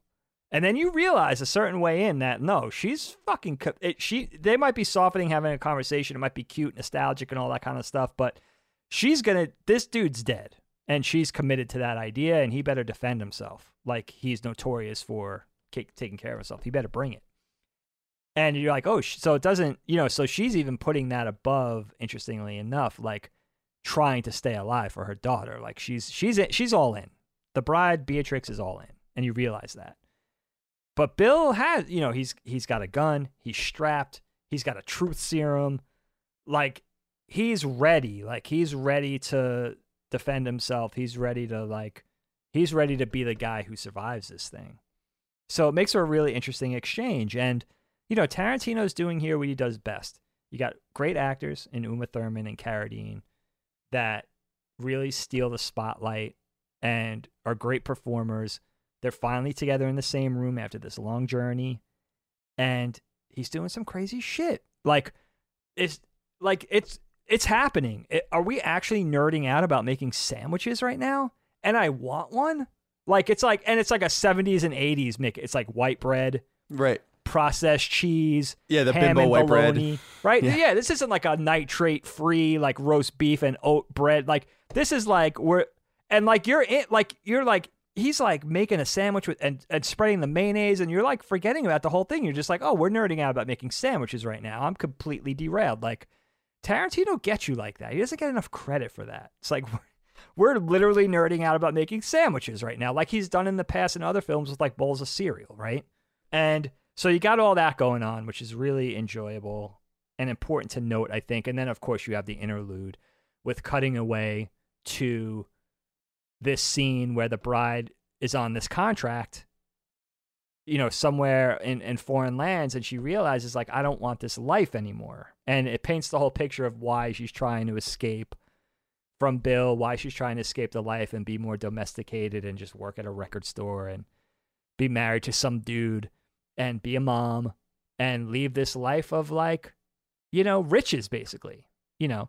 And in the beginning of the movie, you wonder, like, okay, like, how much do I relate to Bill here? He's wronged too. Like, he obvi- even though he keeps this like he keeps like a, a harem basically. He did love this woman, and she did leave unasked for and stuff like that. And there is part of him, and he's hurt by it. And he, as he says, he overreacts. But also, you see her side now of like why this all went down. But also, what I love about that little cutaway, the Karen Kim sequence and the Chow contract and all that kind of stuff, is that you realize this is a world of like spy versus spy. Like this is like a, this this crazy clandestine fictional world of like assassin versus assassin. And I would love to get a like more of that. Like there's this crazy underworld going on here that we just get a glimpse of. Like we just get a little taste of. And that was cool too. And it gives you an idea of like not just the riches that she's walking away from, but it kind of makes you sympathize as a parent. Like, yeah, okay, you don't want to live like this. As a parent, like where your life's on the line, morning, noon, and night. So you get a little bit a little bit of each one of those things in the 45 minutes. And then of course culminating in the bride revealing a lot of reveals in this last hour, you know, revealing that Pai Mei has taught her this technique that he didn't teach any of his other pupils. The one thing, right? They say like a great master teaches like 99% of their tricks, but never 100, right? Because you want to be the ma- you want to stay the master. But apparently, this guy, she she found a real mentor not only in Hattori Hanzo but in Pai Mei, and that he taught her everything he knew, and at some point was murdered by Elle after the fact, poisoned by Elle. But that that's another big reveal. It's like, oh shit, like she's got some proper mentors and that makes you that makes me realize in the last 10 minutes of the film like oh i want to see more of the bride. Like now you know like she's like she's a force to truly be reckoned with even in this world of like really dangerous people. And um uses the technique on bill. By the way i have to say kyle i've rewinded this a few times i'm not wrong he takes six steps not five. Does that mean that bill is extra powerful because it's supposed to be five steps, then your heart explodes and you die, right? Bill takes. Yeah, that's a, in- interesting. I don't know. I, I do like how. I love that scene because he, he, it's very subtle use of it. He's sputtering blood, and it takes time, I guess, to work its way through him or whatever. And it's, it's very calm, and he understands that he's defeated. It's a very, it's a very interesting scene, very heady scene, and for all the buildup of violence and conflict in this series, it is cool that it doesn't end like that. It's not Star Wars where it needs to end with a big planetary orbital battle and lightsaber duels and whatnot. And I like that he avoided doing that. And he doesn't always do that in his films. Obviously, you think about Django Unchained or something, which ends in just ha- havoc. Um, and that's fine too. But I think that changing it up and uh, uh, I think especially shaking up audience expectations after such a violent first film is just the obvious choice in in hindsight but i think it's like maybe not the easy choice. And i think he he made the right choice by culminating the film with dialogue and great acting as opposed to action. And i loved it. I thought it was awesome. So is there anything we didn't talk about Dave, that you wanted to touch on? I really like that you like the movie and i really i really i'm really psyched that you enjoyed the ending. It also occurs to me like it's very tarantino-esque kind of an fu to the audience too of like you're not not only you're not going to get the house of blue leaves again these two characters are just going to sit down and finish each other. They're not even going to stand up. Like it's like doubling down on like not having that dynamic action scene. Like they literally they're literally sitting down at on lawn furniture when and fighting at the end. They don't even get up from their chairs. Like that's like that's that's some really clever clever shit. There's there's one thing I wanted to ask you, but there's two things I wanted to ask you about, Kyle. First of all, my maybe my favorite scene in the movie when the bride arrives in Mexico and she's in a cuna and she's seeking out one of Bill's father figures, right? This guy, this Mexican pimp, retired pimp, notorious, right? Esteban Vergel, and played by Michael Parks. Dude, I, I, I wanted to talk to you about this scene because here you have Michael Parks, who I told you played it. He was in part one. He played the sheriff. And I told you this guy's going to play another role in part two, and he's going to be so buried in that role that it's going to be very hard to mm. identify him. Great character actor. Does other stuff too, but works with some other directors. One of the like one of the really great character actors. And I don't know Michael Park's like exact ethnic background, but he's playing this old Mexican man here, and you're buying every second of it. You know, this gentleman of leisure, like very sophisticated, um, very well spoken and articulate, a gentleman, right? Like this this retired gentleman, right? And he's interacting with the bride, and she's trying to like treat him with kid gloves. Like she's trying to be respectful, but she's also saying like, "Where the fuck is Bill?" Like I'm not I'm not asking you. I'm telling you to tell me where's Bill. It's a great interaction fraught with tension, but also like really like really charming because both characters are at their most charming in the scene. And I was just wondering what you thought of the performances and what you thought of this interaction. It's only like a 10 minute scene. And uh, like this guy's like a monster, obviously, but he's one of those characters like you could see this guy being one of Bill's father figures. Get, also gives us some some origins because he was supposedly the guy who took Bill in as an orphan. He was he was Bill's first mentor, first father figure. What did you make of this bit? I loved the the the he says something like where he was sucking his thumb to a gratuitous amount or something. It was like yeah, really great line. Whatever he says there, it is a great performance. I agree. He's monstrous, and they they indicate it not because he's a he's a pimp necessarily. That obviously makes him bad too. Not sex work per se, but but also I love the scene when he brings over the girl and she's Yeah. got like just the the cut lip or whatever, and he indicated cuts earlier that right. yeah, And so, yeah, I, I, again, a really a scene that is rife with violence, yet no action. no overt violence. Right. Yeah. The violence is there, all over that scene, but not in the action, which is cool. Uh, yeah. So I dug that scene as well. You said that there was another scene you wanted to bring up. Yeah, and you know that whole thing where it kind of it kind of culminates in like, well, why are you helping me? And he's like, well, how is he going to see? You know, I love this guy. Like, how is he going to see you again? He wants, he would obviously want me to help you. You know, that whole thing is very clever. Yeah, the last bit, and I never talked about this with anybody. So, for those of you who haven't seen it, of course, tune out. But BB and Beatrix leave Bill's house. Bill's vanquished, right? The devil is va- the demon is vanquished. We get she uh, fulfills her quest, the bride, and she's leaving with with BB, and they they're holing up somewhere in some hotel room, and she's laughing to tear to the point of tears on like the the hotel bathroom floor, and it made me realize, okay, that is the euphoria from the truth serum that he says like there's no side effects save a wave of Mm. euphoria. I think that's what it is. Now i never talked about with- this with anybody and i never thought to ask anybody and i never heard anybody speak of this but is that what that is at the end where it's like and she says thank you you know off into space somewhere. She's just saying thank you to nobody. Is is she thanking bill for that wave of euphoria? Is that bill's last you know is that his Hmm. last sort of um brush with the living? Is that his last thing that he bestows upon the bride, even in death, like that that brief passing of euphoria from the truth serum that he invents? Um, is that what that is, or is that something that I'm not reading right? I don't know. Yeah, I bet. I bet you it probably is. I didn't interpret it that way, but I'm not a very deep filmic thinker either. So You are. You're probably you're probably right because it seems like the euphoria thing would otherwise be just another kind of throwaway line that didn't mean anything. I kind of had just interpreted it as the everything leaving her. We I've been in situations where I was laughing and crying at the same time. You know, like Have I've you been- really? I can't think Yeah. of a situation like that. Like well, I think when I left kind of funny was probably a feeling where I was like really sad and really elated at the same time. Like very sad to say goodbye and let go of something I loved, but also elated that I didn't have to be there. Sure, anymore, you know that know? makes sense when things get to a heightened emotional level, especially if it's something sad or anxiety ridden or um, maybe even Like- angry. Yeah, I can like see could, it.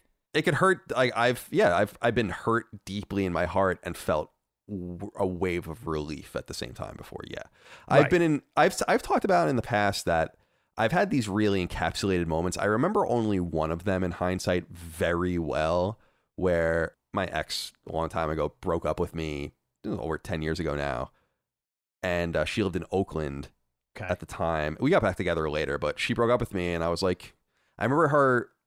I remember getting out of her car at like some train station in Oakland, and I just remember taking the BART back to San Francisco and feeling. I was listening to music on my phone, and I was just like, I feel pretty good.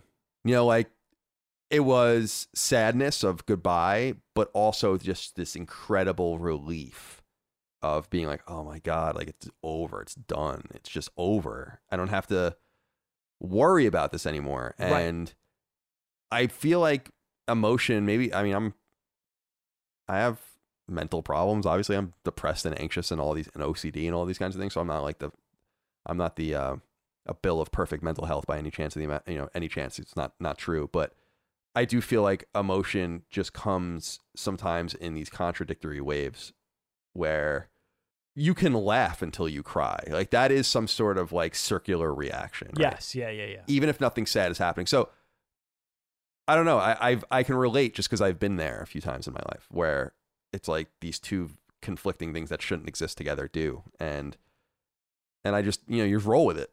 And now you usually settle in one or the other. At that point, after that, what makes that so memorable to me is that after that happened, I settled into this like great year of being single, basically, right? Or almost a year of where I was just like, the, fine, you know? Yeah. And but you can also look at things in hindsight and be like, you're you have miscalibrated your emotion for the worst in this regard too. So It's, goes- it's interesting, man. I- I think that's a really, uh, really articulate way to say it. Like, especially talking about just a weight off your shoulders. You can talk, think about that with the bride character. She's in a coma for four years. She thinks her daughter's dead. Now she's finding out she's not dead. She finally vanquishes this evil dude that wronged her, and all of his, you know, his entire, all his underlings, like everything she went through, being buried alive, being like shot in the in the in the tits with rock salt, like everything she's gone through on this mission, flying all over the world, traveling to take out these people, all the murder, all the revenge, and it makes you think about like not just the human body, but like the human psyche. Like it's so complicated, right? we're like we're easily the most complicated machine.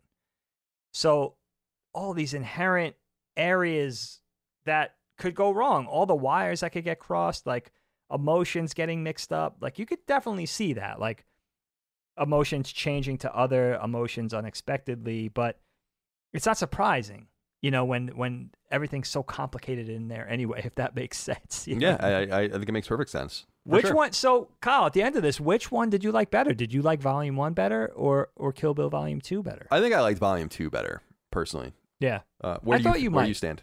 Where do you stand on that? I don't know. You know, like the action dude in me, like the kung fu kid in me, like loves version one. You know, I love the way the musical accompaniment and the way it's like it's just a little more fun, a little more upbeat. You're getting a little more satisfied in terms of revenge.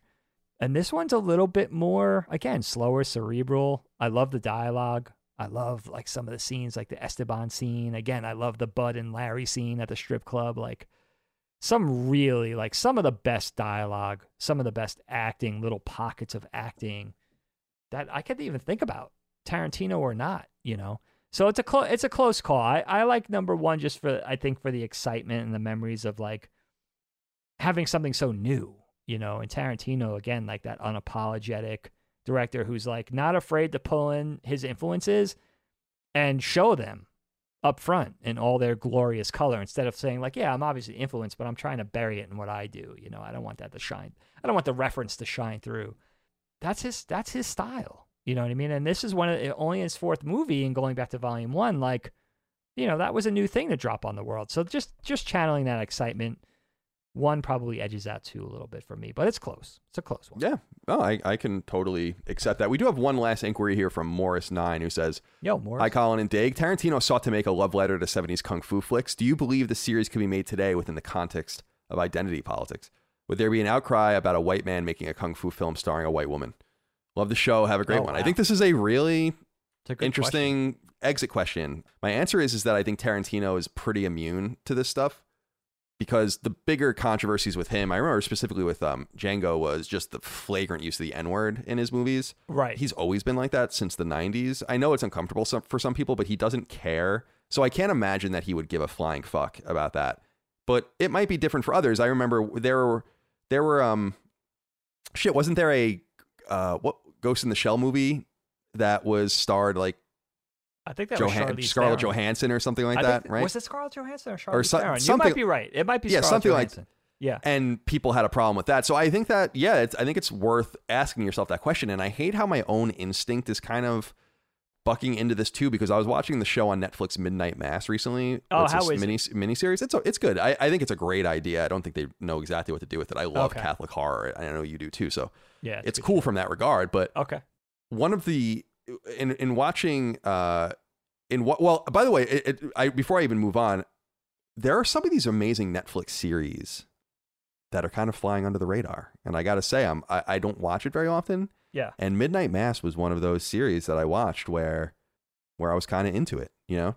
Uh, but there's a character in the the show that is in a wheelchair, and I was talking now. I don't want to spoil anything, so I'm not going to spoil it. But I, I was making the assumption to Micah, I was like, that must be a disabled actress because there's no way they would put someone in a wheelchair that wasn't disabled. Now it's not true in the show, but that's like where my mind went because I always make these assumptions that you can't like you know a, a, a autistic person must be played by an autistic man a trans woman must be played by a trans woman and stuff and i'm like i don't i don't know like in in playstation land where i exist ghost of tsushima is a really great example of a game that's takes place in japan it's about japanese people full of japanese people no white people or black people or anything and it was made in you know washington state Oh, and right. it's considered a it's considered a wonderful game like it's a very well respected game in japan so I think you can have it all these different ways. And I don't know that it really matters. I also don't think that Tarantino is a racial film creator and that race is important,